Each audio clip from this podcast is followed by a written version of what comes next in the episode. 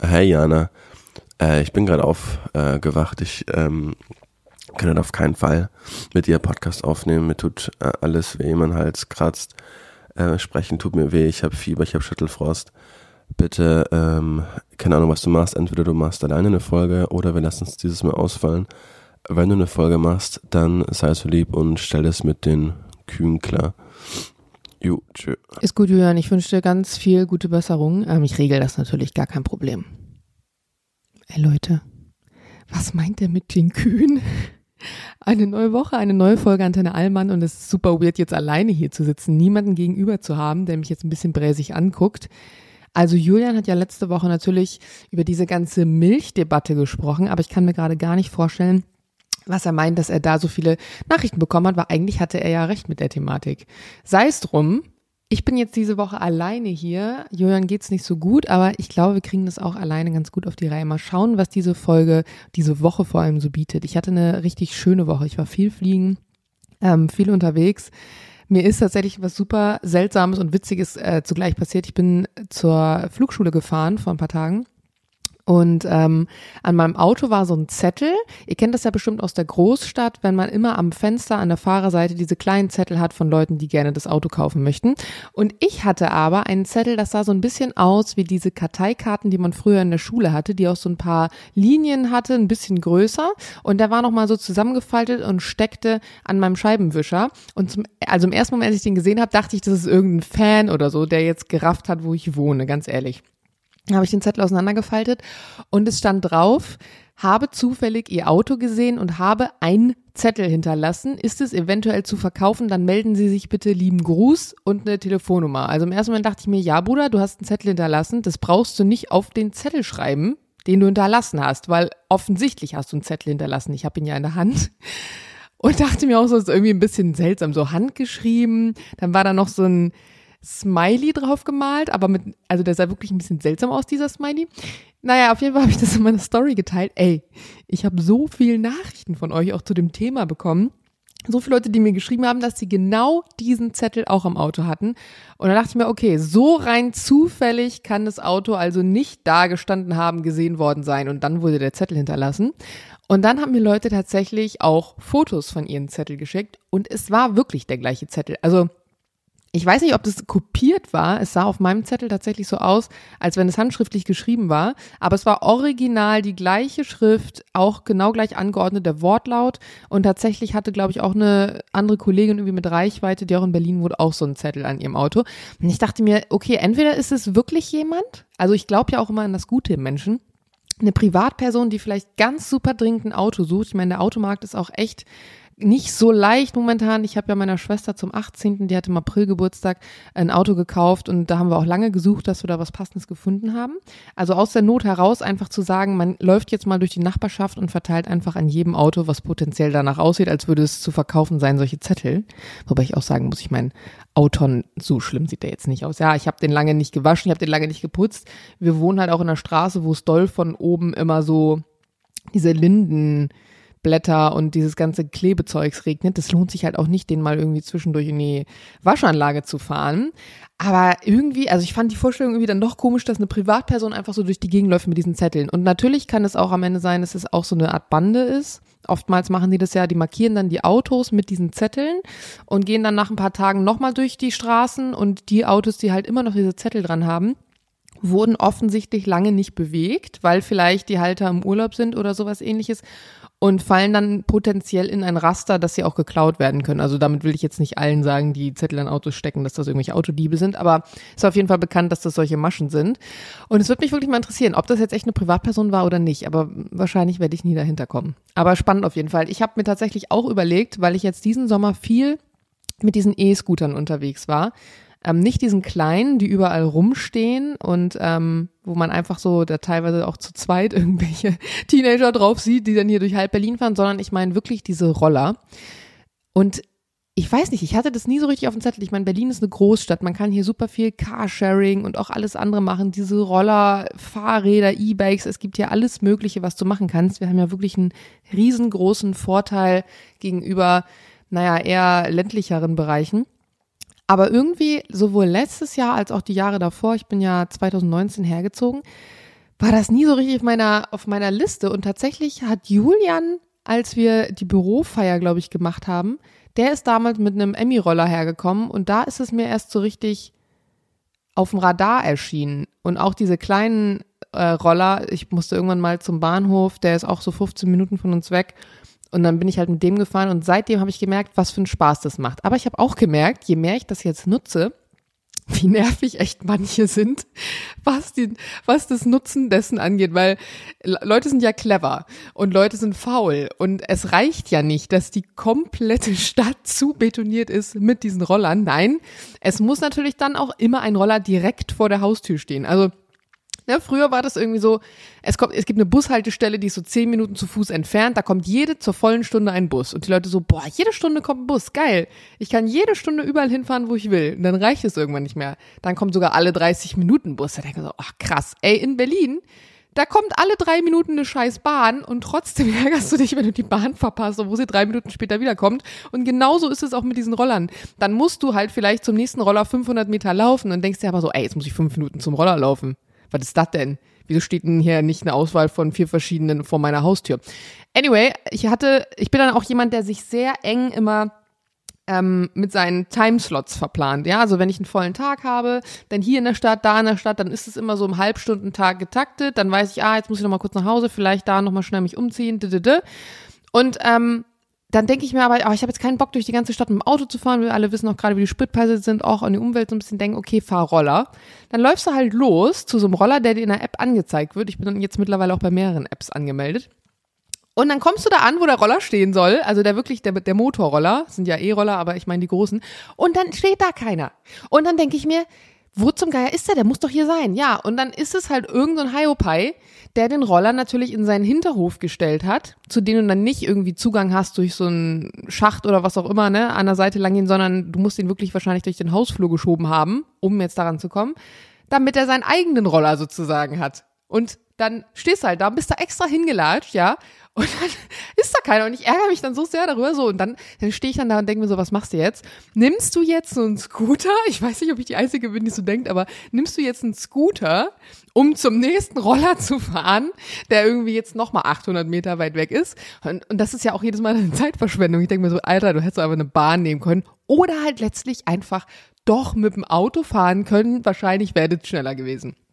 Auf jeden Fall habe ich mir überlegt, eigentlich wäre es doch geil, einen eigenen Roller zu haben. Also nicht einen, den ich einfach irgendwo mopse. Es gibt tatsächlich auch Leute, mir hat eine geschrieben, die bei Bolt arbeitet, das ist ja auch ein Anbieter hier in Berlin, die montieren diesen QR-Code vom Roller ab. Also bei den kleinen ist es meistens in so einem Kunststoff versteckt, damit sich niemand anders diesen Roller einscannen kann. Nehmt den einfach mit hoch, mit nach Hause.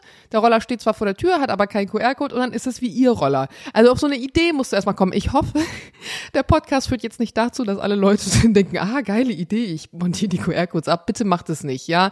Das macht auch nur so einen Spaß, dass man diese Dienste nutzen kann, weil man eben so flexibel ist und weil man überall Roller hat und weil man dann nicht so wie der Ochs vom Berg steht, wenn dann da ein Roller ist ohne QR-Code. Auf jeden Fall habe ich überlegt, man, eigentlich so ein eigener Roller wäre schon ganz cool. Also im Winter fährt man die Dinger ja eher nicht, aber für den Sommer wäre es eigentlich nicht schlecht.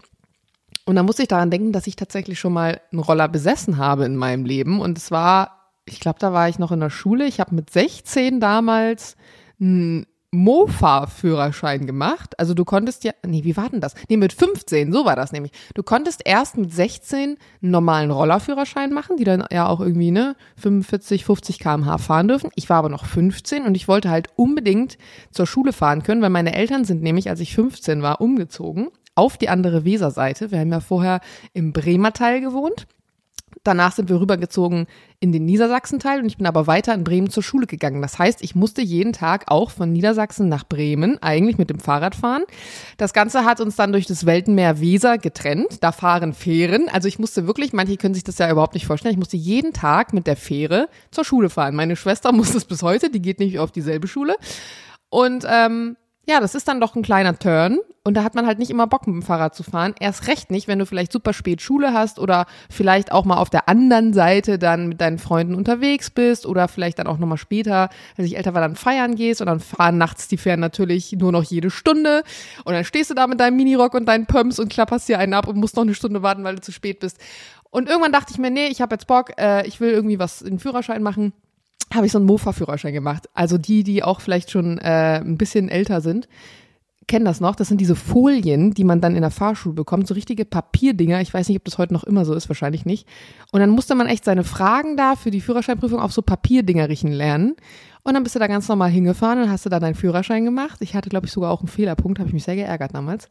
Ja, aber dann hast du einen Mofa-Führerschein gehabt, dann durftest du ja natürlich nur 20 fahren. Julian hat ja auch schon mal von seiner Roller-Exkursion erzählt. Und ich hatte dann aber so einen schönen Rex-Roller.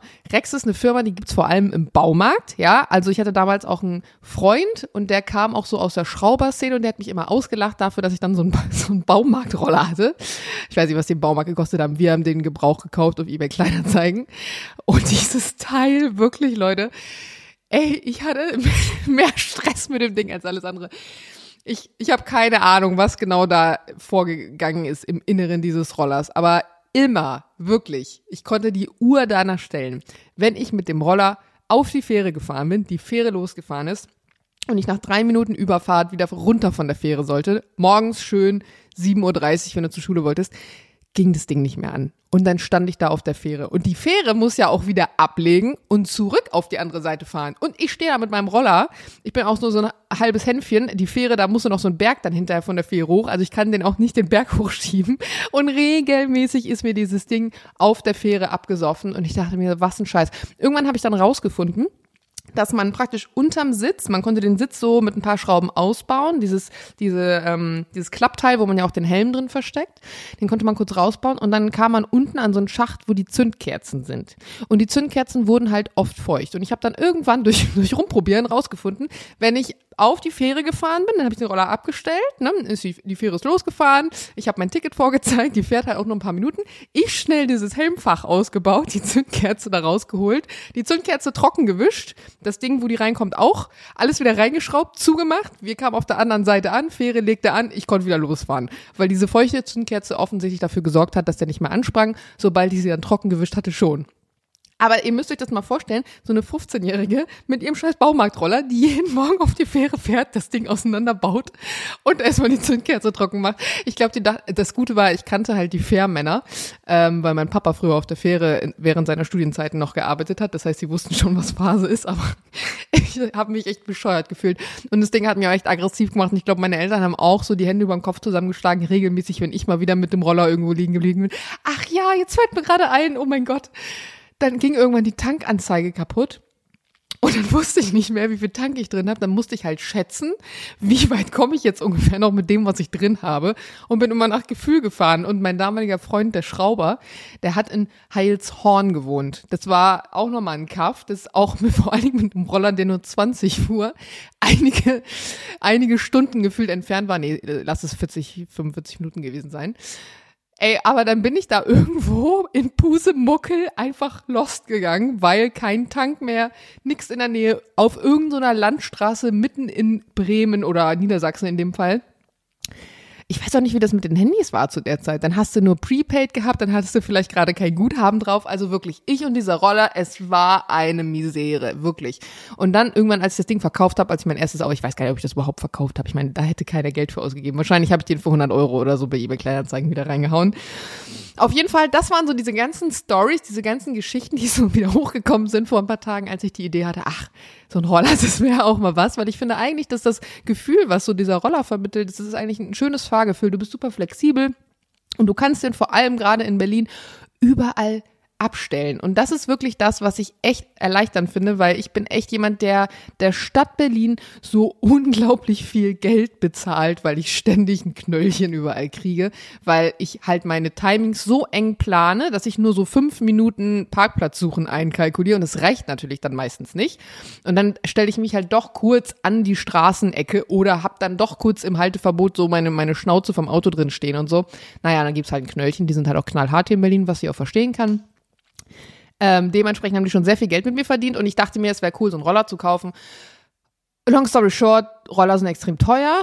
Und ich hatte überlegt, ich hätte es eigentlich cool gefunden, so einen E-Roller dann wirklich zu haben. Also einen, der ähm, batteriebetrieben ist, weil es gibt welche, wo man einfach die Batterie dann abends rausnehmen kann. Also du kommst wieder nach Hause, nimmst die Batterie raus, gehst hoch in deine Wohnung, stöpselst die an Strom an, die lädt über Nacht am nächsten Tag nimmst du die Batterie wieder mit, steckst sie wieder rein, fährst los. Du sparst dir halt auch dieses jedes Mal an die Tankstelle ranfahren, weil ich finde auch mit dem Roller immer zu tanken, das war schon nervig, ne? Dann nimmst du da mit deinem kleinen Roller so ein Platzwerk für die Autos und immer abstellen, Helm ab, das Portemonnaie rauskramen. Also ich weiß nicht, vielleicht ist es jetzt so ein First World Problem, aber das mit den E-Dingern finde ich schon irgendwie ähm, passender. Und dann schrieben ganz viele von euch mir, als ich das letztens auf Instagram erzählt habe, ey Jana, es gibt auch so Roller-Leasings und ich will jetzt hier nicht, also ich meine, ich habe jetzt hier gefühlt äh, zehn Minuten über den Roller gequatscht, aber man kann tatsächlich dann Roller auch leasen, also für so eine halbe Saison zum Beispiel, dann hast du das nur für ein halbes Jahr, es gehört dir, das kannst du nach Hause nehmen, kannst ihn zu Hause hinstellen, alles mögliche, aber der ist dann irgendwie nochmal mit versichert. Man muss halt wohl nur darauf achten, dass die Leasings dann nicht insgesamt zu teuer sind, also man müsste sich einmal durchrechnen, lohnt sich das oder könnte man wahrscheinlich von dem Geld schon fast einen eigenen Roller kaufen. Aber grundsätzlich fand ich das auf jeden Fall cool und werde mal ähm, schauen, ob ich da eventuell ja gut, in den nächsten Monaten, ich müsste es jetzt schon wirklich demnächst machen, weil dann ist schon wieder Herbst, dann brauche ich das Ding auch nicht mehr. Also ja, mal gucken. Vielleicht, ähm, vielleicht werde ich mir so ein Ding anschaffen. Wenn ich das mache, werde ich auf jeden Fall nochmal Bescheid sagen, was sich da jetzt so ergeben hat. Andere Sache, ähm, aber es geht auch ums Thema Fortbewegung. Ich war, wann war denn das? Gestern. Genau, ich habe gestern tatsächlich eine Fortbildung besucht und zwar bei uns in der Flugschule. Ähm, ich finde es immer total cool, dass es so Möglichkeiten gibt. Dass, deswegen bin ich in einer Flugschule und nicht in einem Verein, wobei Vereine machen das auch, aber so Möglichkeiten der Weiterbildung.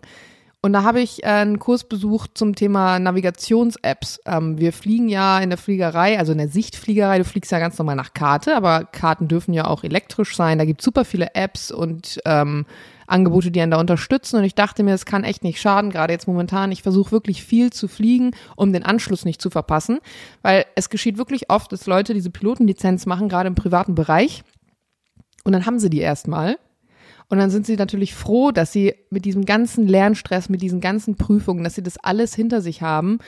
Und vielleicht sind sie auch sogar im Herbst fertig geworden. Dann kommt die große Winterpause, wo ja tendenziell nicht so viel geflogen wird, weil das Wetter auch einfach sehr schlecht ist und es auch nicht so viel Spaß macht und so dann bist du halt raus, dann hast du diese Sicherheit nicht.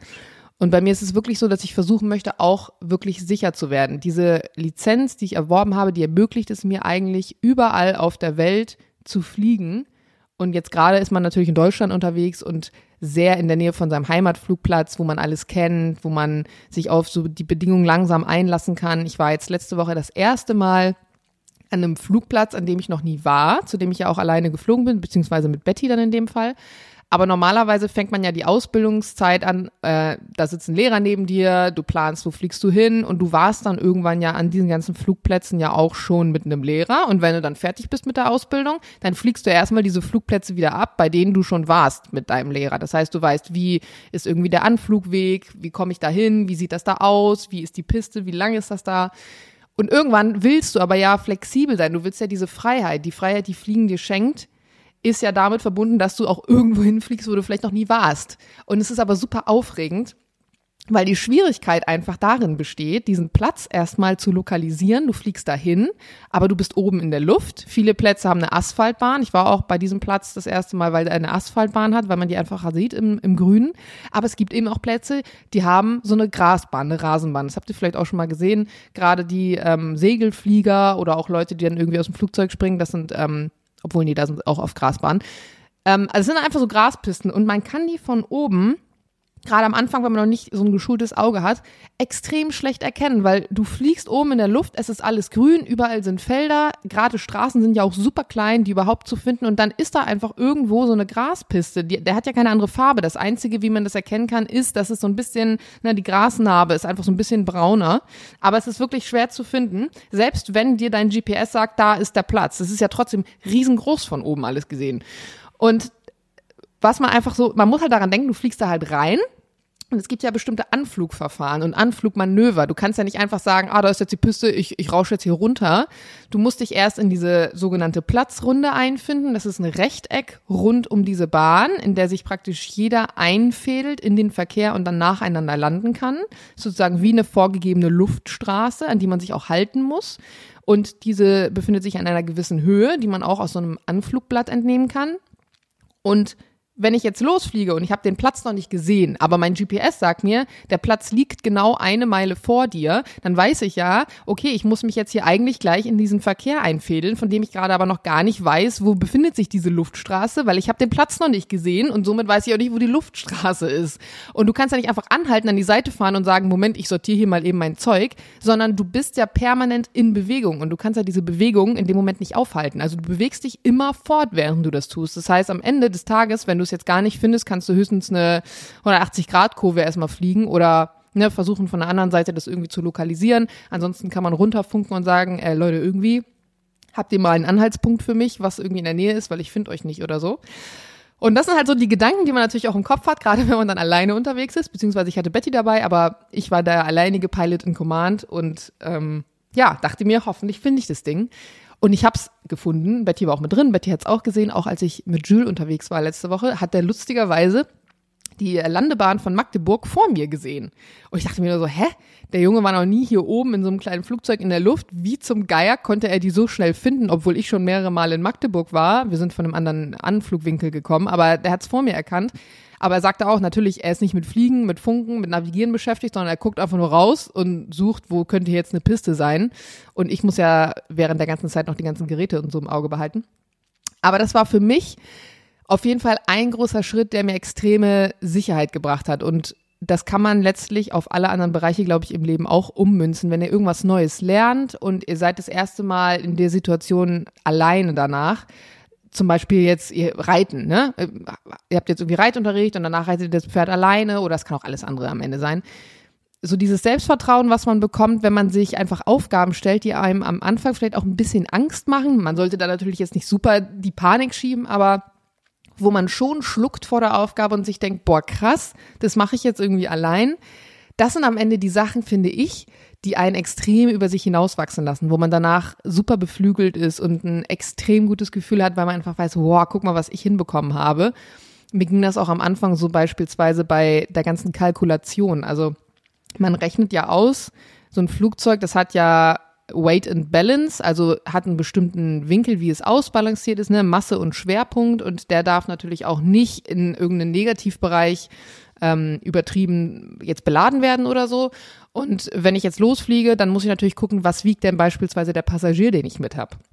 Und dann rechne ich das aus und weiß jetzt zum Beispiel, ich möchte jetzt, ich werde ungefähr eine Stunde in der Luft sein. Wie viel Sprit brauche ich denn da? Und dann machst du so eine Kraftstoffberechnung. Da nimmst du natürlich auch immer noch ein bisschen extra Sprit mit. Also ich habe immer eine Reserve von ungefähr 30 Minuten, genau für solche Fälle, wenn man den Platz nicht findet, du hast einen Zwischenfall, was auch immer. Da darf ja nicht einfach der Sprit alle sein. Wir sind ja nicht bei Ryanair. Und dementsprechend ist diese Kalkulation, die ich mache, diese Fuel-Kalkulation mit Weight and Balance und so weiter, die ist auf das ausgerichtet, was ich ausgerechnet habe. Und wenn ich einen Rechenfehler habe, dann guckt da halt kein Lehrer nochmal drauf, der irgendwie sagt, ah ja, na warte mal kurz, du hast hier eine Null vergessen oder da fehlt ein Komma oder wie kommst du denn jetzt darauf? Das musst du eigentlich multiplizieren und nicht teilen oder so. Und dann guckst du dir das alles noch drei oder vier Mal an, weil du einfach sicher sein willst, dass du das richtig gemacht hast, weil du bist alleine da oben in der Luft und mit Pech sitzt jemand neben dir, der gar keine Ahnung von der Materie hat. Bei Betty würde es ja noch funktionieren.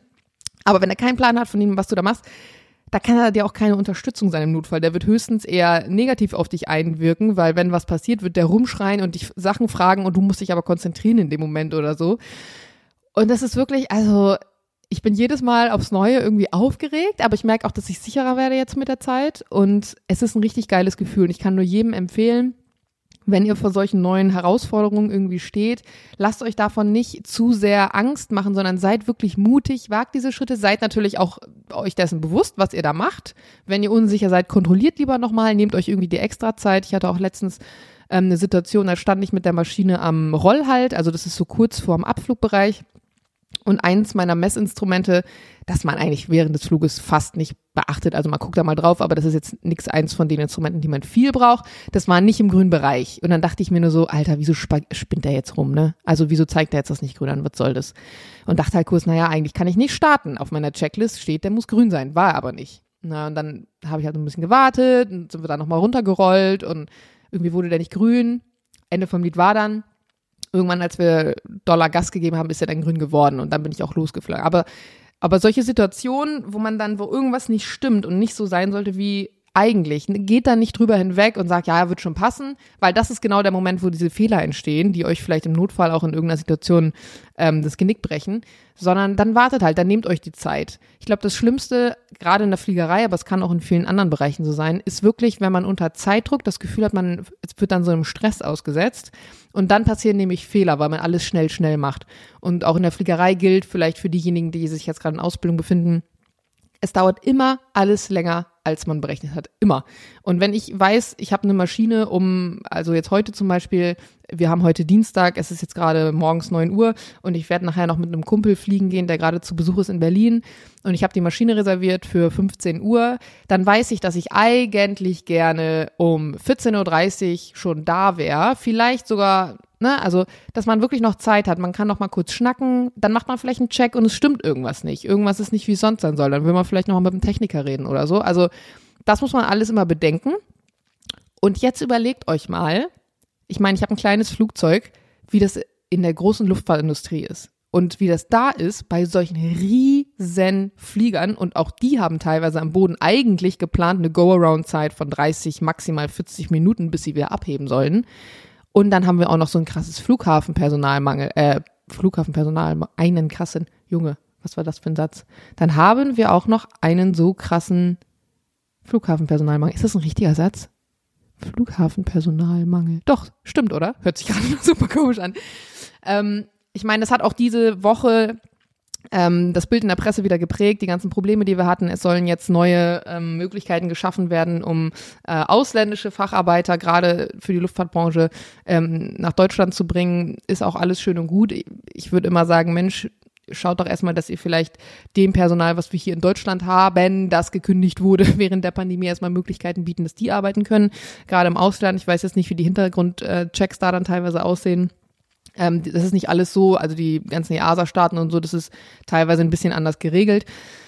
Und es ist einfach super krass, was da momentan abgeht. Ähm, in so Flugbegleiterkreisen und Fliegerkreisen habe ich das noch nie erlebt, dass wirklich so viele, die auch der Luftfahrt äh, eng vertraut sind, sagen, ey, nee, also für die Strecke fliege ich nicht. Normalerweise gerade die Leute, die auch gerne fliegen, fliegen ja dann auch für Strecken, wo andere Leute sagen, ach komm, ich setze mich einfach sechs Stunden in Zug, kein Problem.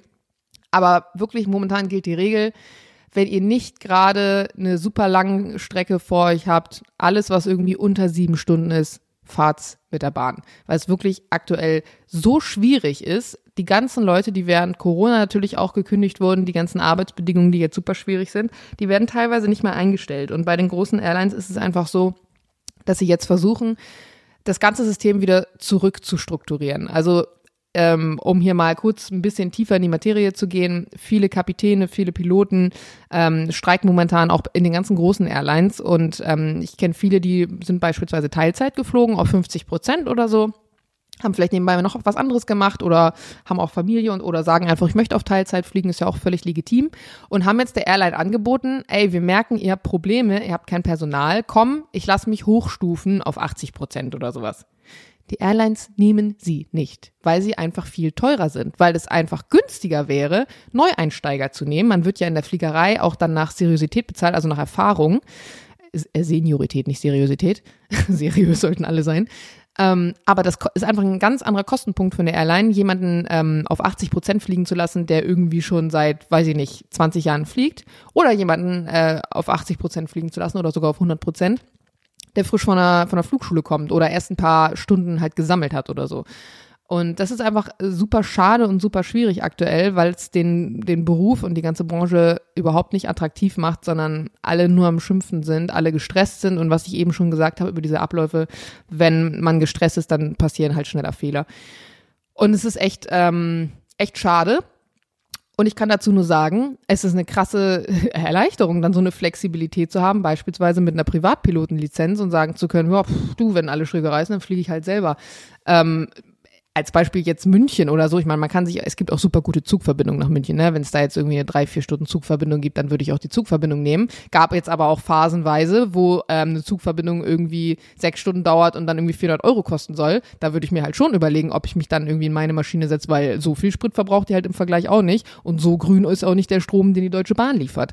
Und da ist es schon krass, was man dadurch einfach für sich selber tun kann oder auch in so Notfällen, wie oft ich irgendwie Nachrichten auf Instagram kriege von irgendwelchen Leuten, die irgendwo gestrandet sind oder auch Follower, die ganz süß sind und das dann lieb meinen und sagen, ja, die und die hängt gerade da und da und kommt irgendwie nicht zur Hochzeit von ihrer Freundin, könntest du die nicht fliegen oder so? Ich denke so, ey Leute, wenn ich das machen wollen würde, dann hätte ich irgendwie ein Jet-Unternehmen und würde das machen. Ähm, aber es ist, es ist auf jeden Fall äh, super spannend und wer weiß, was vielleicht auch noch kommen wird, ne? Ob ich vielleicht auch noch mal ein anderes Rating mache oder noch eine andere Lizenz hinten dranhänge oder so. Jetzt gerade bin ich erstmal froh, Sicherheit reinzubekommen. Ich versuche immer mehr, mich praktisch von meinem Heimatflughafen auch zu entfernen, die Strecken ein bisschen länger werden zu lassen, mich auch in so Situationen zu begeben, die, ähm, in denen ich vielleicht alleine so jetzt noch nicht war, einfach um sicherer zu werden. Und ich glaube, ähm, das ist auch auf jeden Fall der richtige Weg. Jetzt, jetzt bin ich gerade an so einem Punkt. Ich erinnere mich an eine Nachricht. Nee, zwei Sachen. Wir machen erst was anderes. Ähm, ganz anderes Thema jetzt mal kurz gerade. Ich mache jetzt gerade einen harten, eine harte Linkskurve. Letzte Woche hatten wir über das Thema ähm, FSJ und so gesprochen. Ich habe mich da lustigerweise mit meiner Schwester auch nochmal drüber unterhalten, ähm, die ja jetzt gerade im Alter ist. Die macht jetzt Abitur nächstes Jahr und die hat auch geschimpft, weil sie gesagt hat, boah, ich habe gar keine Lust, dass ich das am Ende verpflichtend machen muss oder so.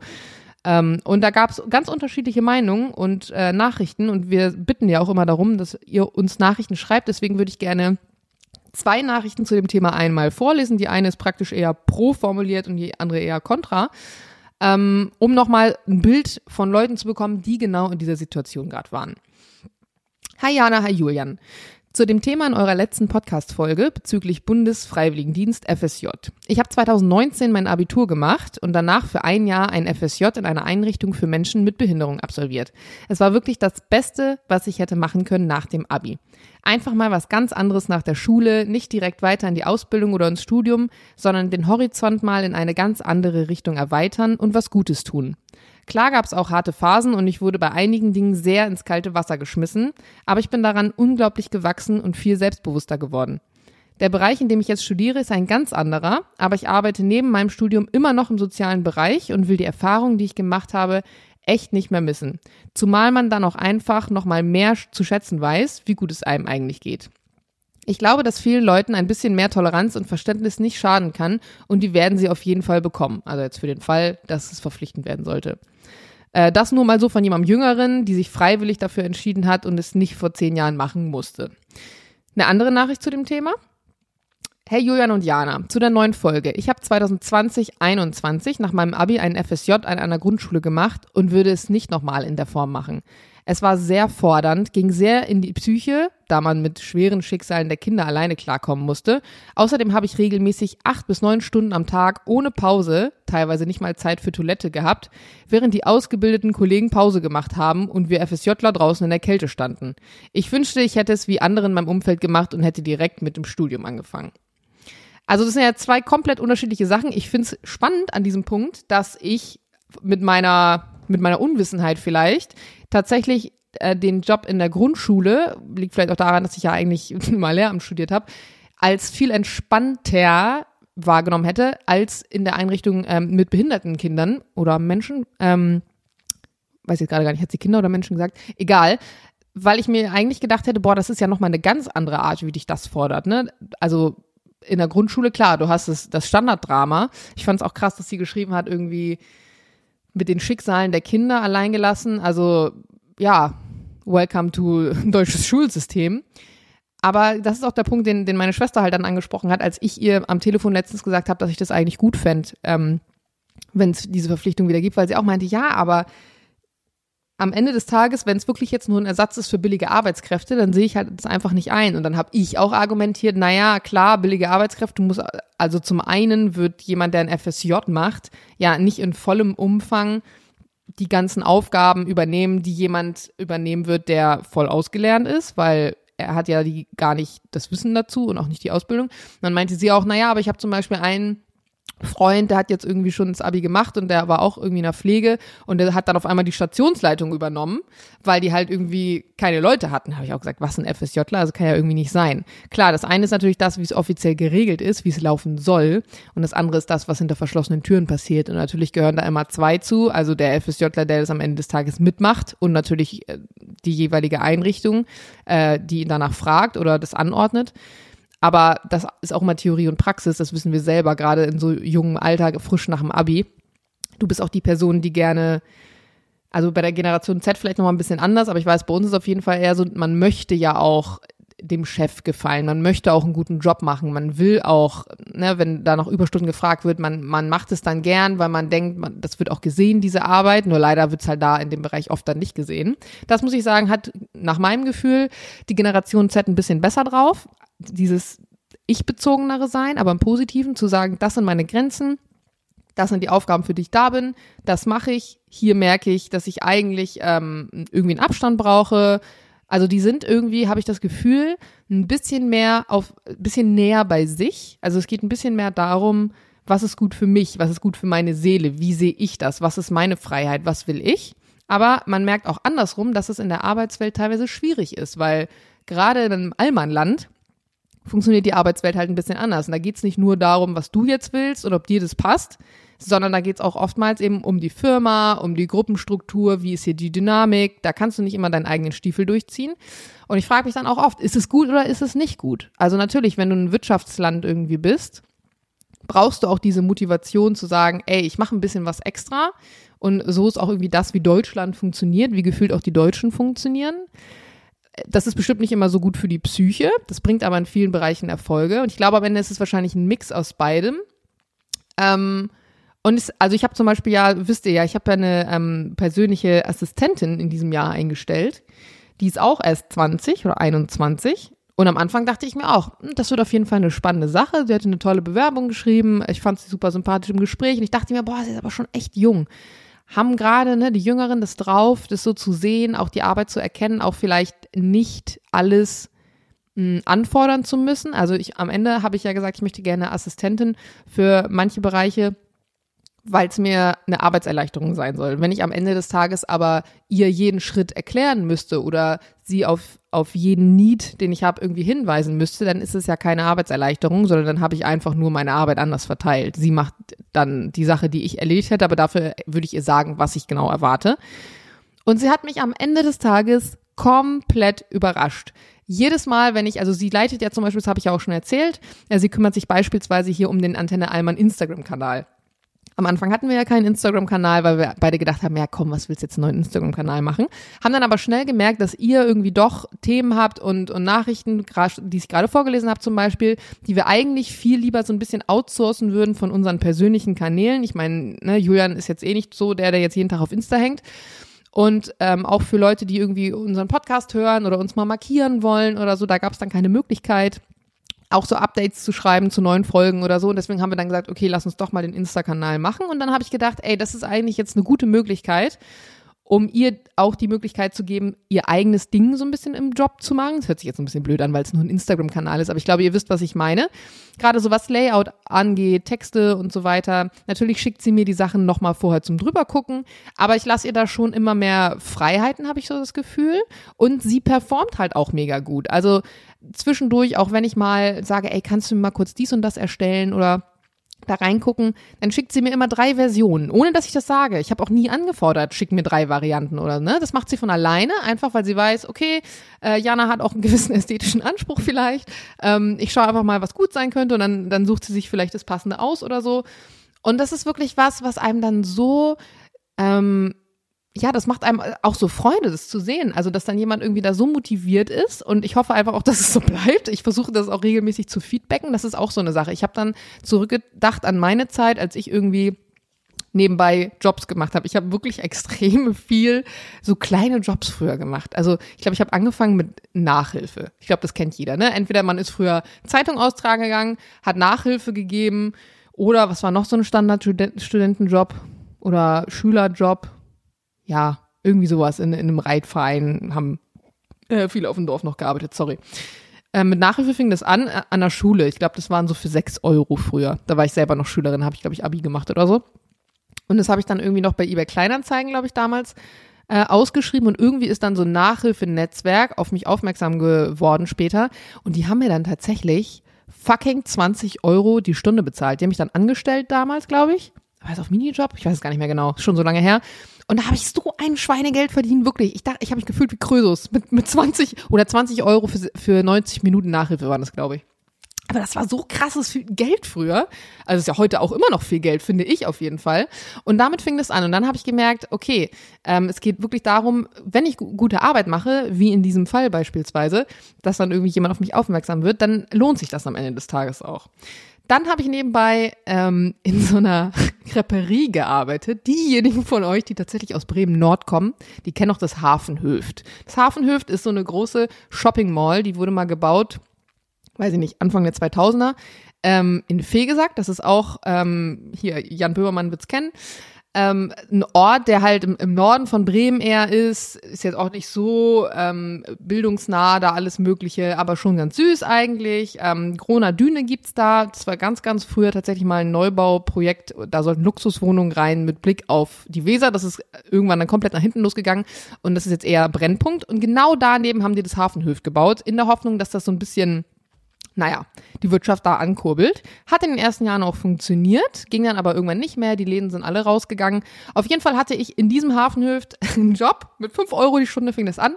Die haben so Kaffee und Kuchen verkauft und haben so Krebs gemacht und all sowas. Und ähm, wirklich, wer mich schon sehr, sehr lange kennt, vielleicht auch von den Zuhörenden, der wird sich noch an die Zeit erinnern. Und das war auch echt ein Job. Boah, also Leute, ich kann bis heute keine Krebs essen.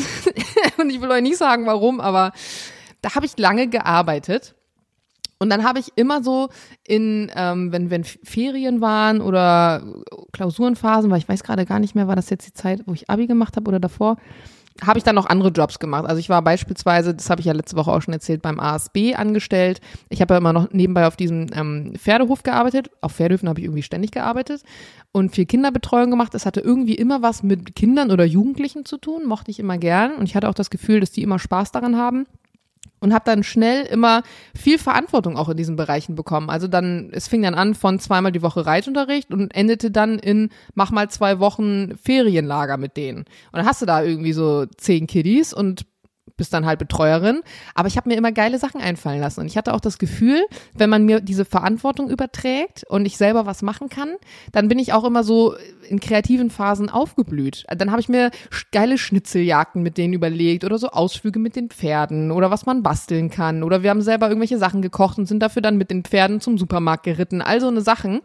Und es hat extrem viel Spaß gemacht. Aber es gibt natürlich auch Situationen, wo das ausgenutzt wird. Ich habe auch mal auf einem Pferdehof gearbeitet und da habe ich, also wenn man sich das heute überlegt, ähm, da habe ich vorher den Preis nicht so richtig verhandelt. Ich weiß nicht mehr, wie das, wie, wie genau das war.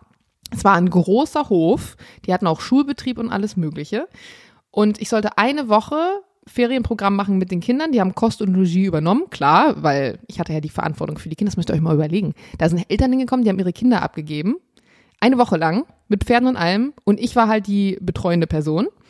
Und ich habe am Ende nach dieser Woche 70 Euro bekommen. Ich war da sieben Tage, 24 Stunden, habe, weiß ich nicht, zehn Kinder betreut, mit Pferden, mit Fertigmachen, mit Füttern, mit allem drum dran, mit Kochen und ich habe 70 Euro nach dieser Woche bekommen. Und ich weiß nicht warum, aber ich habe das sogar nochmal gemacht. Und als ich das normal gemacht habe, da wollten sie mir noch bescheißen, haben sie mir nur 60 Euro in den Umschlag getan hinterher. Das war natürlich auch alles nicht versteuert und so. Aber wirklich, sowas kann halt auch passieren. Da war ich dann danach auch nicht nochmal, weil meine Eltern dann auch gesagt haben, ey, Jana, nee. Also ich finde, wir finden es gut, wenn du arbeitest, wenn du dir dein Geld hart erarbeitest. Aber so, aber ich will nur damit sagen, ich kann mir nicht vorstellen, dass das einem Generation Zettler passieren würde, weil die gefühlt, die sind knallhart im Verhandeln, die wollen genau vorher wissen, was die machen, was sie nicht machen sollen, wie viel Geld die kriegen und was am Ende dabei rumkommt. Und ich war halt früher so, ja, irgendwie Hauptsache arbeiten, ne? Also ich glaube, am Ende ist es so, so eine Mischung aus beiden. Boah, jetzt fällt mir noch eine Story ein. Ich habe mich mal beworben in einem Motorradladen, die haben irgendwie jemand fürs Lager oder Verkauf oder so gesucht, weiß ich gar nicht mehr. Und die haben dann gesagt, ja, wir hätten dich gern äh, für zwei Tage Probe arbeiten. Da dachte ich mir schon, oh, zwei Tage, ja gut, komm, machst du. Bin auch immer in die Stadt gefahren. Wie gesagt, ich habe in Bremen Nord gewohnt und der Laden war in der Stadt. Das war dann locker auch nochmal eine Stunde mit der Bahn.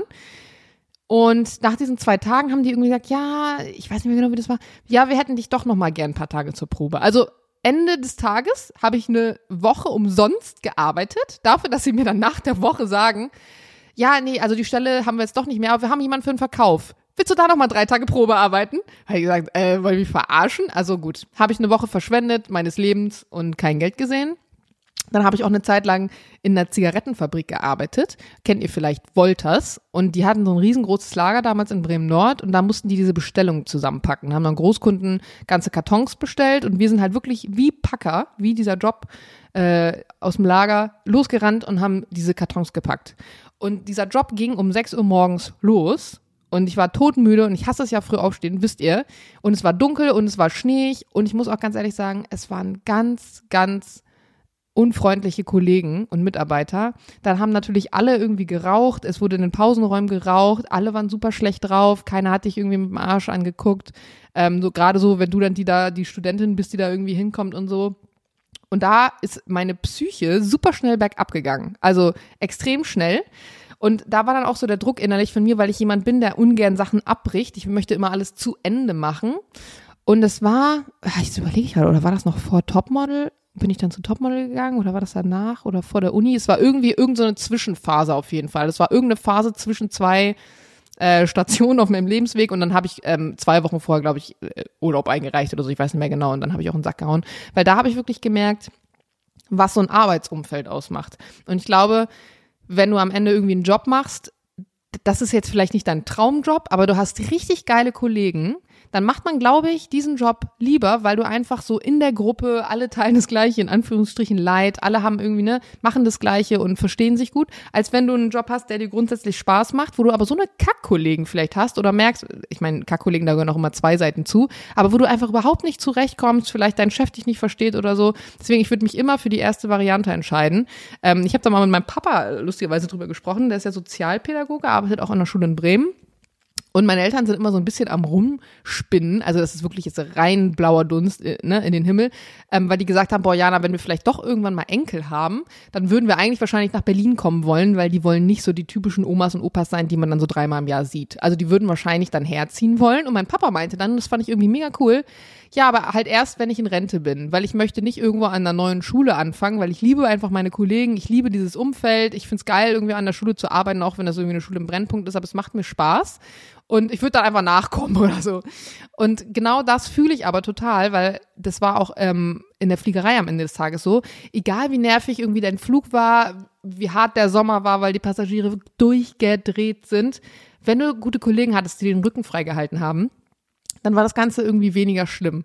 Und ich glaube, das findet man ja am Ende erst raus, wenn man in diesem Job schon ist. Also man hat ja keinen Garant dafür. Selbst wenn du dich in einer neuen Firma bewirbst und du hast das Gefühl, das ist eine coole Firma, gute Struktur, hier gibt's nicht nur einen Obstkorb, sondern da wird wirklich was für die Mitarbeiter gemacht, dann weißt du erst hinterher, wenn du in deiner Position oder deiner Abteilung bist, wie ist denn das Arbeitsklima, ne? Wie sind denn die Leute drauf? Und da muss man sich wahrscheinlich reinfühlen. Und ich glaube, man muss auch wegkommen von diesem Gedanken, wenn man dann irgendwann mal in den Sack haut und sagt, boah, nee, ich merke einfach, na, ich habe es jetzt ein halbes Jahr versucht, das ist es irgendwie nicht. Dann hat das nicht immer was mit Aufgeben zu tun. Ich glaube, das ist das, was wir wirklich von der, von der Generation Z lernen können, sondern einfach mit sich selbst an erste Stelle stellen. Und nur wenn ich weiß, dass ich mich um mich selbst kümmern kann, bin ich ja auch in der Lage, meine Energie auf andere Sachen zu projizieren. Job, Beziehung, Freunde, Familie und so weiter. Und deswegen ist es einfach wichtig, dass wir uns da auch so ein bisschen um uns selber kümmern. Wow, das war jetzt ein Exkurs. Wahnsinn, wenn ich da so drüber nachdenke, auch diese ganzen Jobs, ich könnte da noch äh, tausend Sachen aufzählen, ich, aber ich habe immer extrem viel gemacht. Ich glaube auch, das ist so ein Punkt, der mich vielleicht unterscheidet von, von vielleicht Kollegen, die direkt im Abi oder so angefangen haben, schon mit Social Media, nie was anderes gemacht haben, hört sich immer so böse an, aber vielleicht wenig Input so aus anderen Bereichen bekommen haben und deswegen manchmal so festbappen an diesem Social Media Ding. Ihr merkt das ja selber, wie auch sich alles irgendwie verändert und dann wird alles auf TikTok ausgelagert und dann sind irgendwie Zahlen schlecht und dies und das und dann ich habe da letztens, wer die Story gesehen hat, ein bisschen was zu gesagt, ähm, warum ich glaube, dass, dass viele dann immer so einen Stress in diesem Job haben, dass viele immer das Gefühl haben, die irgendwie Social Media machen oder so Creator sind, die machen da jetzt irgendwie eine Operation am offenen Hirn und Leute, die das irgendwie von außen betrachten, denken sich so, Junge, was geht denn bei dir? Du postest ein paar Fotos, what's the point? Auf der einen Seite wollen immer alle diesen Social Media Bereich so bisschen degradieren, weil gesagt wird, und das verstehe ich auch, das ist kein richtiger Job es gibt diesen Beruf ja auch noch nicht so lange. Das ist ja eigentlich ein komplett neues Feld. Ich meine, das Internet gibt es noch nicht mal so lange.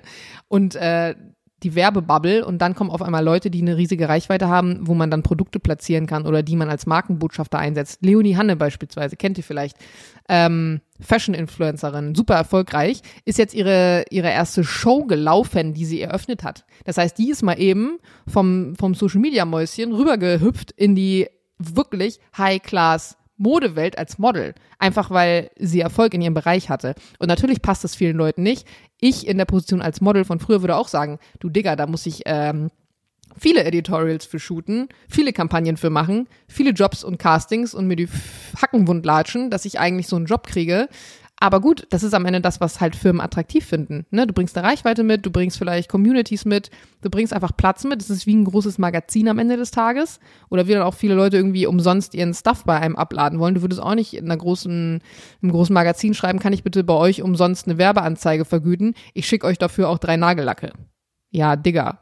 Warum sollten das dann anders, ne, Creator machen? Aber den wird immer so ein bisschen diese, ähm, diese Stellung oder diese, ihre Ernsthaftigkeit wird ihnen immer so ein bisschen abgesprochen.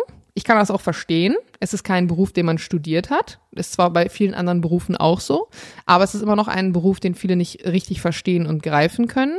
Ist auch legitim.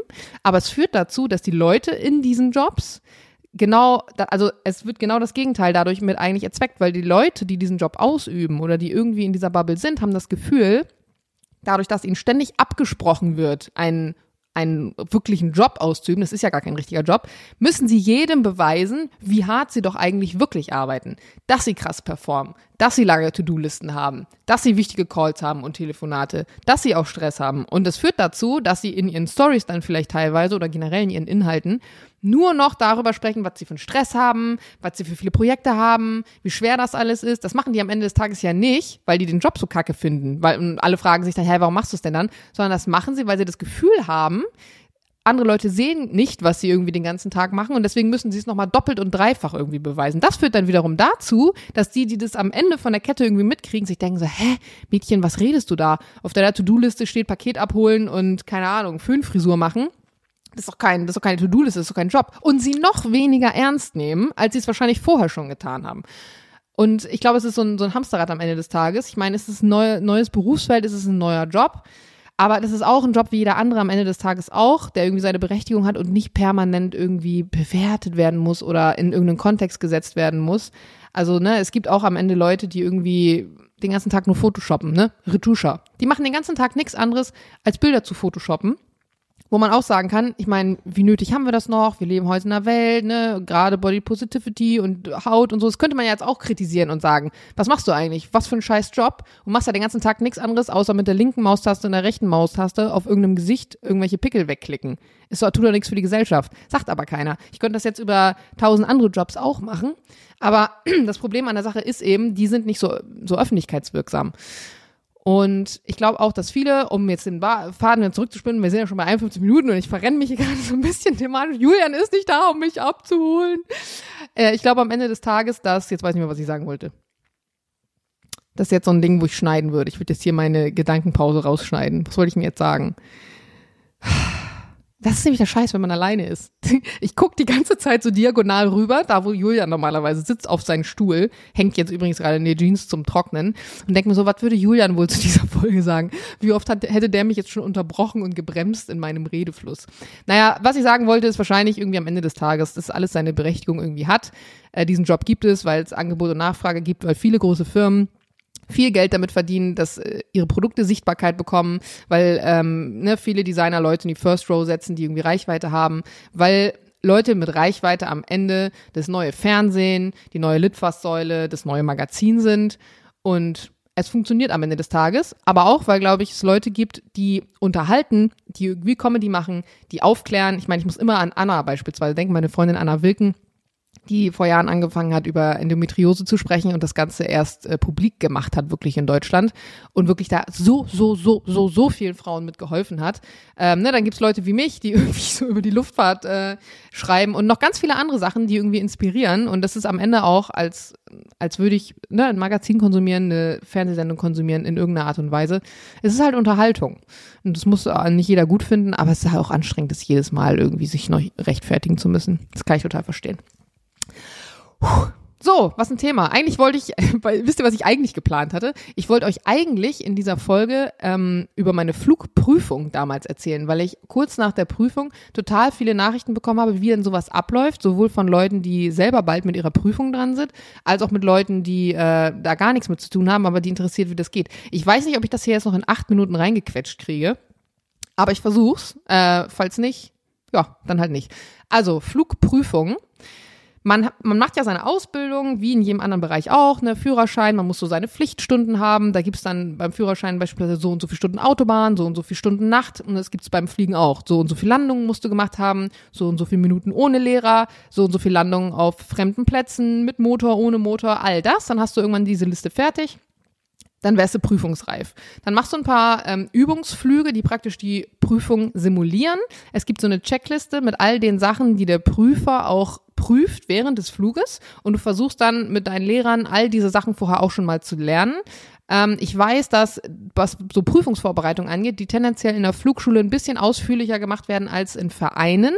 In Vereinen ist deswegen meistens auch diese ganze Ausbildung etwas preiswerter und günstiger, weil man da oft nicht so viele Stunden macht. Ähm, also für Leute, die beispielsweise schon Flugerfahrung haben, weil die zum Beispiel schon einen Ultraleichtschein haben oder sowas oder Segelflug oder so ein Kram, den würde ich auf jeden Fall empfehlen, das vielleicht dann in einem Verein zu machen, weil es einfach preiswerter ist und sie ja die Skills grundsätzlich schon haben. Für jemanden, der als Fußgänger anfängt, würde ich persönlich eine Flugschule empfehlen, weil die einen wirklich komplett abholen mit Infomaterial, mit Vorbereitung und all diesen Sachen. Dann fliegt man also diese Prüfung und dann ist es tatsächlich so, zumindest ist es bei uns so, und das fand ich ein bisschen schwierig. Die Flugschule meldet einen dann beim Luftfahrtbundesamt an, dass man eben prüfungsreif ist und das die weisen einem dann einen Prüfer zu. Prüfer sind all die Leute, die also so eine Prüferlizenz haben, die haben aber im richtigen Leben oftmals noch andere Jobs, wie beispielsweise auch der Prüfer, den ich zugewiesen bekommen habe. Der war nämlich eigentlich noch Arzt, der hatte eine eigene Praxis im echten Leben und dementsprechend, als ich prüfungsreif war, das war im November 2021, hatte der auch eigene Termine. Was aber dazu geführt hat, dass im November, wo es früh dunkel wird, da war dann ab 16 Uhr nichts mehr mit Fliegen, dass er nur verhältnismäßig enge Zeitslots hatte. Und so eine Prüfung dauert schon zwei Stunden mit allem drum und dran, vielleicht eher zweieinhalb. Und es war wirklich schwierig, da einen Termin zu finden. Dann kam zwischendurch Corona, dann war Weihnachten, dann war ich im äh, Januar ja im Urlaub, nee, Februar ja im Urlaub, da waren wir auf äh, Sri Lanka. So, und dann, bis ich dann einen Prüfungstermin hatte, war es auf einmal April. Das heißt, ich habe von November bis April eigentlich gebraucht, um so einen blöden Prüfungstermin zu finden. Dann spielt ja das Wetter auch ganz oft nicht mit. Das ist ja das Blöde, wenn man sich dann im Winter prüfen lässt. Man ist dann ja auf Wetterfaktoren angewiesen. Das liegt auch einfach daran, dass manche Leute, die in einer Prüfung durchfallen, in der Vergangenheit, zum Luftverbundesamt gegangen sind und gesagt haben, na ja, aber ich hatte ja total die schlechten Bedingungen, weil die Wolkenuntergrenze war da und da und die Sicht war nur so und so. Und deswegen darf die Prüfung eigentlich nicht zählen, weil für mich war es ja viel schwieriger als für andere. Und deswegen gibt es solche Mindestfaktoren, die wettermäßig eingehalten werden müssen, damit ähm, die Prüfung stattfinden kann. Und die war eben oft nicht gegeben, weil scheiß Jahreszeit. Ähm, dann hatte ich einen Prüfungstermin tatsächlich an meinem Geburtstag. Das fand ich auch super, weil ich gehofft habe, dass ich dann einen kleinen Bonus habe. Weißt du, wenn ich dem Prüfer erzähle, so ich habe übrigens Geburtstag, er mich dann nicht durchfallen lässt. Ähm, hat dann nicht geklappt, weil der Prüfer dann wieder kurzfristig irgendwo hin musste und das war dann irgendwie kurz nach meinem Geburtstag. So. Jetzt läuft es so ab. Man hat dann den Termin und dann wird man den Abend vorher angerufen oder man ruft den Prüfer selber an und der Prüfer gibt einem eine Strecke vor. Und diese Strecke beinhaltet ähm, ein Durchflug durch die Kontrollzone. Das bedeutet also einen Durchflug durch einen großen Verkehrsflughafen. Bei mir war das dann eben ganz normal Berlin. Ähm, und da auch ein Tiefanflug. Das heißt, man tut so, als würde man da landen. In der ganz normalen, auf der ganz normalen Berliner Landebahn. Man berührt aber den Boden nicht. Man zieht dann kurz vorher wieder hoch, weil sobald du den Boden berührst, zählt es als Landung und muss auch bezahlt werden. Man muss ja in der Fliegerei Landegebühr bezahlen. Es kommt darauf an, wie schwer das eigene Flugzeug ist und wie groß der Platz, auf dem man landet. Das sind im Schnitt immer so was zwischen drei bis naja, nach oben gibt's keine Grenze, je nachdem, wie schwer man ist. Aber ich zahle meistens so zwischen drei und zwölf Euro. Ähm, genau, und also einen Flug durch die Kontrollzone äh, muss man haben. Man muss eine Landung haben noch auf einem anderen Platz oder auf anderen Plätzen. Es werden Notverfahren geprüft, also sowas wie Motorausfall, äh, Landung ohne Motor, also ganz viele Punkte. Und diese Strecke, die da abgeflogen wird, die sagt er dir dann vorher. Also er will, dass du diese Strecke vorbereitest. Bei mir damals, das wird jetzt nicht allen was sagen, aber ich sollte praktisch zu Hause losfliegen, sollte dann Richtung ähm, großen BER-Flughafen fliegen, von der einen Seite, also von der Nordseite runter durchfliegen Richtung Südseite. da raus. Und da unten gibt's dann unterm Flughafen so ein VOA, das ist ein Funknavigationsgerät, was auf eine etwas komplizierte Art und Weise im eigenen Flugzeug bedient wird. Das wird auch geprüft, dass man das kann.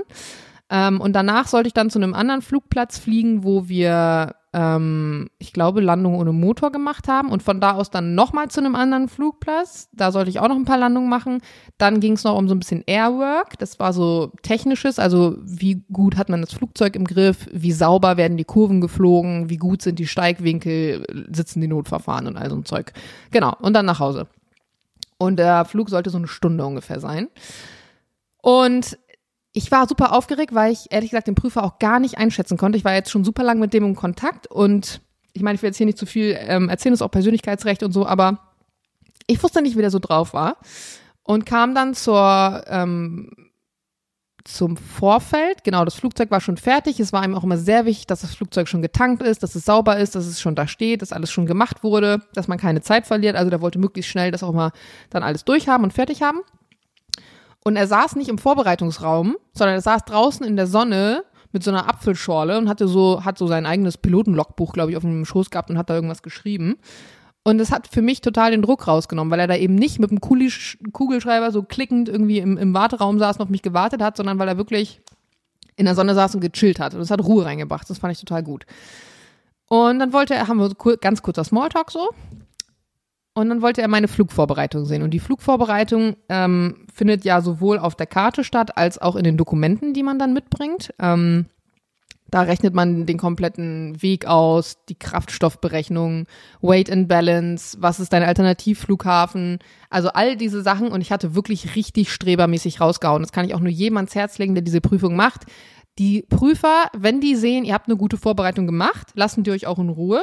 Wenn die aber sehen, die ist schlurig, dann gehen die richtig in die Tiefe und das will keiner. Also wirklich, was Papiervorbereitung vorher angeht, also diese ganze Flugvorbereitung, macht da wirklich alles. Berechnet die Startstrecke, die Landestrecke mit 15 Grad, mit extra, also wirklich jeden Scheiß. Weil wenn ihr das habt, dann sieht ihr auf jeden Fall, ihr könnt es, ihr habt Ahnung davon, dann fragt er zwei, drei Fragen und dann ist auch gut. So war es bei mir. Dann kam so ein Ding, da hat er mich auf der Karte gefragt, es gibt ja diese ICAO-Karte, nach der man auch fliegt, ich habe sie hier gerade auch neben mir. Dann hat er mich gefragt, was denn bedeutet, wenn an so einem Flugplatz da der Buchstabe S beispielsweise dran steht. Wusste ich nicht äh, kam dann raus, es bedeutet, dass die Platzrunde im Süden geflogen wird, weiß ich jetzt. Da hatte er mich dann schon mal erwischt, dann hat er noch zwei, drei andere Sachen auf der, auf der Karte gefragt, die ich nicht wusste. Also ich wusste auch andere Dinge, aber ich wusste ein paar Sachen nicht. Und dann hat er gemerkt, okay, sie ist also doch nicht so perfekt wie in ihrer Flugvorbereitung. Es gibt auch, es gibt auch Sachen, die sie nicht weiß. Aber ich glaube, er fand mich grundlegend recht, ähm, recht sympathisch und mein Wissen war jetzt auch nicht so schlecht. Von daher sind wir dann zum Flugzeug gegangen.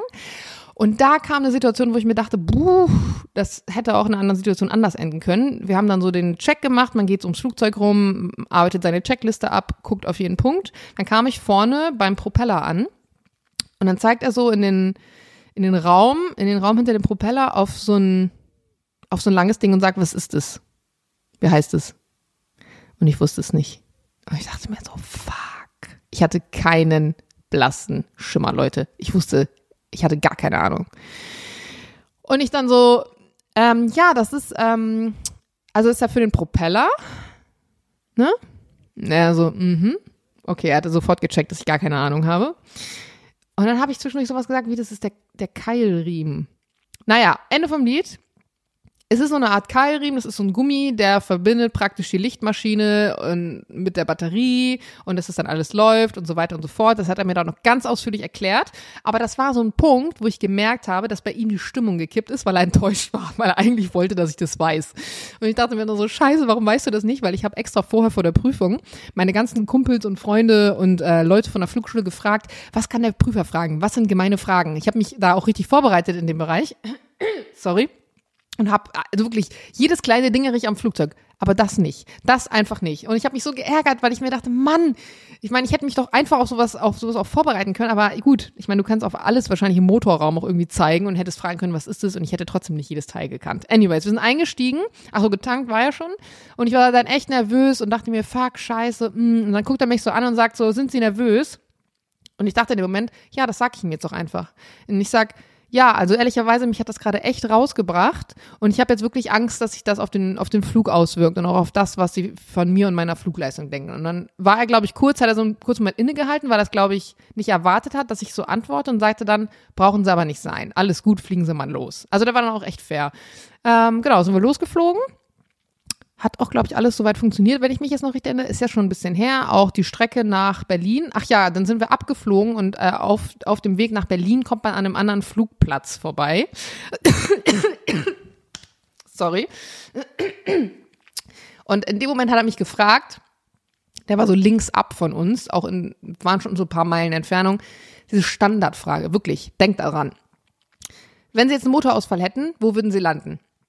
Natürlich habe ich gesagt, auf das Feld unter mir gezeigt, so wie man es lernt in der Ausbildung, sofort das Notlandefeld vor dir lokalisieren. Ich habe ihm gesagt, wie ich landen würde, warum ich da landen würde, von wo der Wind kommt, alles richtig. Guckt mich so an und zeigt so nach links und sagt so, schauen Sie mal, da ist ein Flugplatz, hätten auch da landen können. Und dann dachte ich mir so, fuck, wieso habe ich das nicht gesehen? Beziehungsweise ich habe es gesehen, ich habe diesen Flugplatz registriert gehabt aber ich habe ja eine Ausbildung gelernt. Das erste, was du machst, ist natürlich erstmal die Gleitfluglage einnehmen, das Flugzeug sichern, okay, und dann ein Feld finden, was wirklich recht nah bei dir ist, weil wenn das Feld zu weit weg ist, kann es sein halt, dass du es ohne Motor nicht mehr bis dahin schaffst. Und dann habe ich zu ihm gesagt, und es war echt, ich dachte mir so, sag ich das jetzt oder nicht? Und dann dachte ich mir scheiß drauf, habe ich zu ihm gesagt, haben Sie recht, wäre wahrscheinlich viel besser auf dem Flugplatz da. Ich persönlich bin ein Mensch, der es A schwer findet, Graspisten zu lokalisieren, der auch nervös ist. Ich bin ein Fluganfänger, ich bin noch in der Ausbildung, wenn er irgendwo landen muss, wo er noch nie war. Und ich habe in meiner Ausbildung gelernt, eine Notlandung auf einem Feld vor mir durchzuführen. Ich habe aber nicht gelernt, eine Notlandung auf einem Feld, also das habe ich ja nicht geübt in dem Fall, auf einem Flugplatz, wo ich noch nie war, durchzuführen. Klar, das kann natürlich sein, dass es irgendwann mal zu, dazu kommt. Aber tendenziell von meiner Entscheidung, was meine erste Entscheidung wäre, würde ich unten auf diesem Feld landen. Dann guckt er mich so an und sagt so, ja gut, das Argument verstehe ich, haben sie recht. Und dann dachte ich mir, gut, okay, fein. Er gibt dir da recht und er denkt drüber nach. Das fand ich dann auch echt fair. Genau, dann sind wir so ähm, nach Berlin geflogen. Ich versuche das jetzt echt noch ein bisschen kurz zu halten. Wir sind hier schon deutlich über der Stunde. Ich weiß auch gar nicht, ob es euch interessiert. Man kriegt ja kein Feedback und Julian sitzt ja auch nicht hier. Sind nach Berlin geflogen. Man schreibt sich ja vor die Frequenzen auf. Was ist der Einflugpunkt? Wie hoch muss ich da sein? Was muss man sagen und so weiter. Ähm, hab da reingefunkt und es kam keine Antwort. Dann dachte ich mir so, hm, hab geguckt, habe ich einen Zahlendreher in der Frequenz? Nö, hatte ich nicht. Egal. Habe ich eine andere Frequenz probiert? Es gibt ja noch eine andere. Da habe ich dann ja auch Antwort bekommen. Ähm, die haben mich auch reingelassen über den Einflugpunkt und dann habe ich mir in meinen Unterlagen halt, ne, dann holst du dir dann ein Anflugblatt raus und so weiter, guckst, wo muss ich hier jetzt ins Holding gehen oder so, da ist ja auch viel Verkehr. Ihr müsst euch ja überlegen, das ist ja ein ganz normaler Flughafen, wo ganz normale Starts- und Abflüge stattfinden. Und dann ist da einer am Tower, der halt hört, da kommt jetzt eine kleine Jana an mit ihrem Prüfungsflug, die jetzt hier mal kurz den Tiefanflug fliegen will. Die muss ich jetzt hier irgendwo reinquetschen. Und genau so war's. Er wollte mich dann so zwischen einer Ryanair und einer EasyJet-Maschine da reinlotsen hat halt gerafft, dass ich in der Prüfung bin, weil ich habe mich auch mit VFR Prüfungsflug angemeldet. Solltet ihr eure Prüfung fliegen, macht das auch unbedingt. Dann wissen die im Tower nämlich, was Phase ist. Die wissen, die helfen euch dann auch noch ein bisschen mehr, lassen euch jetzt nicht so ewig da am Holding, sondern versuchen euch da echt schnell runterzubringen. Und der hat mich dann auch direkt zur Schwelle gelotst. Also ich musste nicht noch über die Einflugpunkte und so weiter, sondern er meinte, na, fliegen Sie direkt, irgendwie Kreuzung, bla bla bla, Piste 27 links, nach 27 rechts, auf die Schwelle zu, dann Low Approach und so weiter. Mich persönlich hat das im ersten Moment ein bisschen verunsichert, weil man im Kopf ja sein Verfahren durchgeht, mit dem man rechnet, das normale Verfahren. Und er wollte mir zwar helfen, indem er sagt, ich, ich hole sie jetzt hier schnell runter, aber für mich war es in dem ersten Moment so, äh, fuck, warte mal, das ist jetzt nicht der Ablauf, wie es normalerweise sein sollte. Also ich wurde ein bisschen nervös, das hat der Prüfer auch gemerkt und dann hat er mir das erklärt und meinte, guck mal, der hat sofort verstanden, dass du jetzt hier mit mir in der Prüfung bist, der will dir einfach nur helfen, deswegen versucht er dich jetzt möglichst schnell runterzuholen. Also ich fand es auch super vom Prüfer, dass er mich da nicht allein gelassen hat in der Situation, im Sinne von, ich sitze hier und sag nichts, sondern er hat mir einfach die Sicherheit gegeben, mir das nochmal kurz so aufzuzeigen und zu sagen und es hat mir dann auch geholfen. Ich habe einen super Low Approach gemacht, es hat alles geklappt, bin dann wieder raus, auf normalem Wege, Ausflug über, was ist es da hinten, Mike. Und hinter Mike, hinter dem Ausflugpunkt, da liegt eben dann das VOA. Und das war eigentlich in der kompletten Prüfung das, wo ich den meisten Schiss vor hatte, weil ich wusste von anderen Prüflingen, dass der Prüfer da richtig drauf steht und dass mich das krass verunsichert, weil ganz ehrlich, Leute, diese ganzen Peilungen, ey, also ich check, wie es funktioniert, ja, aber es ist wirklich kompliziert. Also wenn man es erstmal verstanden hat, versteht man es, aber wirklich der Typ, der Prüfer, der hat das Ding geliebt. Ich weiß nicht, wie viele Anflüge ich da machen musste. Hin, zurück, radial inbound, radial outbound, schneiden, auf outbound sowieso gerade verlassen. Also war wirklich, ich habe geschwitzt danach, wirklich. Er hat dann aber, glaube ich, gerafft, dass ich das Grundprinzip verstanden habe und hat mich dann auch nicht weiter gequält, aber wir waren extrem lange an diesem VOA.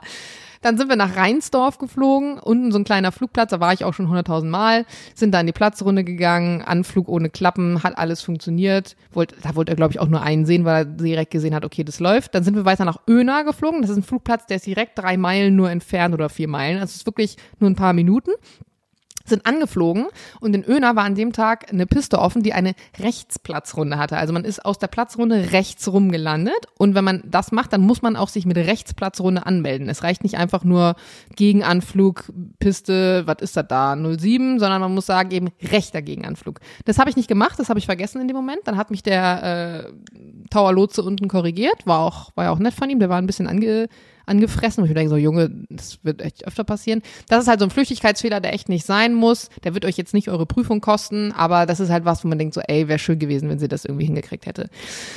Dann sind wir dann nach Airwork geflogen.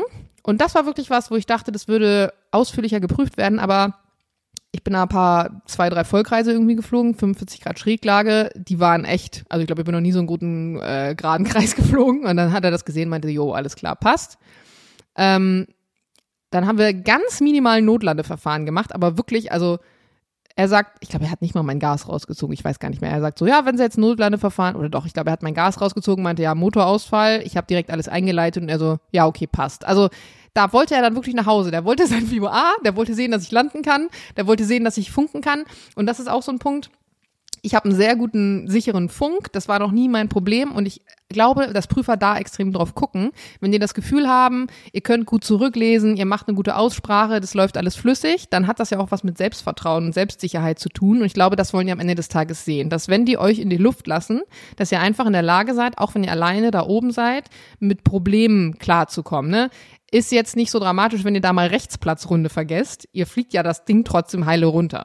Darum geht's denen. Ähm, und dann sind wir ganz normal nach Hause geflogen. Und ich war aber Ach ja, genau, dann sind wir nach Hause geflogen, sind angekommen und dann haben oben auf der Empore schon Betty und äh, Jules und Svenja und so gewartet. Die waren dann als Überraschung dahin gefahren gekommen, das wusste ich nämlich nicht. Und dann sagt er so, ach, gucken Sie mal, da warten schon Ihre Freunde. Winken Sie doch mal. Und da habe ich mir gedacht, okay, der würde, würde mich jetzt nicht winken lassen und, und, und meine Freunde begrüßen, wenn ich jetzt durchfallen würde. Also hatte ich schon die äh, leise Ahnung, dass er mich wahrscheinlich bestehen lässt. Und dann sind wir angekommen, haben alles abgestellt. Denkt auch dran, selbst wenn ihr landet, die Prüfung ist noch nicht zu Ende. Rollt zurück, haltet euch an alle Procedures Procedures, macht das, was auf der Checkliste steht. Ähm, dann sind wir gelandet. Dann hat er mir, ist er mit mir die komplette Prüfung nochmal durchgegangen. Also er hat das mit der Re Rechtsplatzrunde gefeedbackt ähm, und war es das eigentlich? Was hatte ich noch für einen Fehler gemacht? Noch irgendeinen Fehler? Und meinte dann aber zum Ende hin, also, ach ja, mit der Theorie am Anfang, dass ich nicht wusste, da mit diesem äh, Zahnriemen. Ähm, und dann meinte er aber, aber fliegerisch muss ich Ihnen ganz ehrlich sagen, das ist die beste Prüfung gewesen, die ich seit Wochen abgenommen habe. Und Junge, ich war fünf Zentimeter größer auf einmal. Und ja, hatten mir dann gratuliert zur bestandenen Prüfung und dann war, war es auch echt eine Erleichterung. Aber das, was alle sagen, dass das Fliegen, genau wie beim Autofahren eigentlich, erst anfängt, wenn man alleine fliegt, also nach der Ausbildung, das stimmt. Also diese Sicherheit, die man dann danach hat und die man jetzt bekommt und jetzt, wo man alles alleine machen muss, weil man weiß, es schaut keiner nochmal drauf. Du bist hauptverantwortlich für dein Leben da oben oder für das Leben deiner Passagiere, wenn du mehrere Met hast oder nur einen. Und da kann dir keiner helfen. Du musst dir Entscheidungen treffen, du musst das alles machen und wenn es am Ende des Tages schief geht, dann bist du schuld. Ähm, und das macht was mit einem und es lässt einen extrem wachsen und groß werden. Und ich kann nur jedem empfehlen, wenn ihr jetzt mit diesem ganzen Gelaber, was ihr euch jetzt hier eine Stunde zwölf reingezogen habt, denkt, oh, irgendwie hört sich das geil an, dann macht man einen Probeflug. Also es gibt total viele Flugplätze in der Nähe, die so ähm, Probeflüge anbieten, auch für Leute, die eben, also nicht als Rundflug, sondern wirklich als Leute, die Interesse haben, so einen Schein zu machen. Und das kann ich euch auf jeden Fall empfehlen. Und ich habe das Gefühl, gerade auf Insta es schreiben echt viele, ah, es hört sich so spannend an und cool und ich finde es toll. Und gerade wenn ihr vielleicht auch noch jünger seid, ey, es ist super easy mit dem Segelfliegen anzufangen, einfach nur um die Fliegerei an sich zu verstehen, also rein physikalisch. Ähm, ja, das war von mir an dieser Stelle. Wow. Das ist irgendwie eine, eine strange Folge geworden. Ich hoffe, es war nicht ganz so äh, langweilig für euch, jetzt hier so viel über so ein Thema zu hören. Ansonsten, wie sagt Julian das immer? So, jetzt machen wir hier kurz seriös. Ansonsten äh, folgt uns, gebt uns fünf Sterne, schreibt uns eine nette Bewerbung, Bewertung. eine Bewerbung könnt ihr auch schreiben. Äh, wir haben euch lieb. Diana und der Julian in äh, übertragenen Grüßen. Und bis nächste Woche. Tschüss.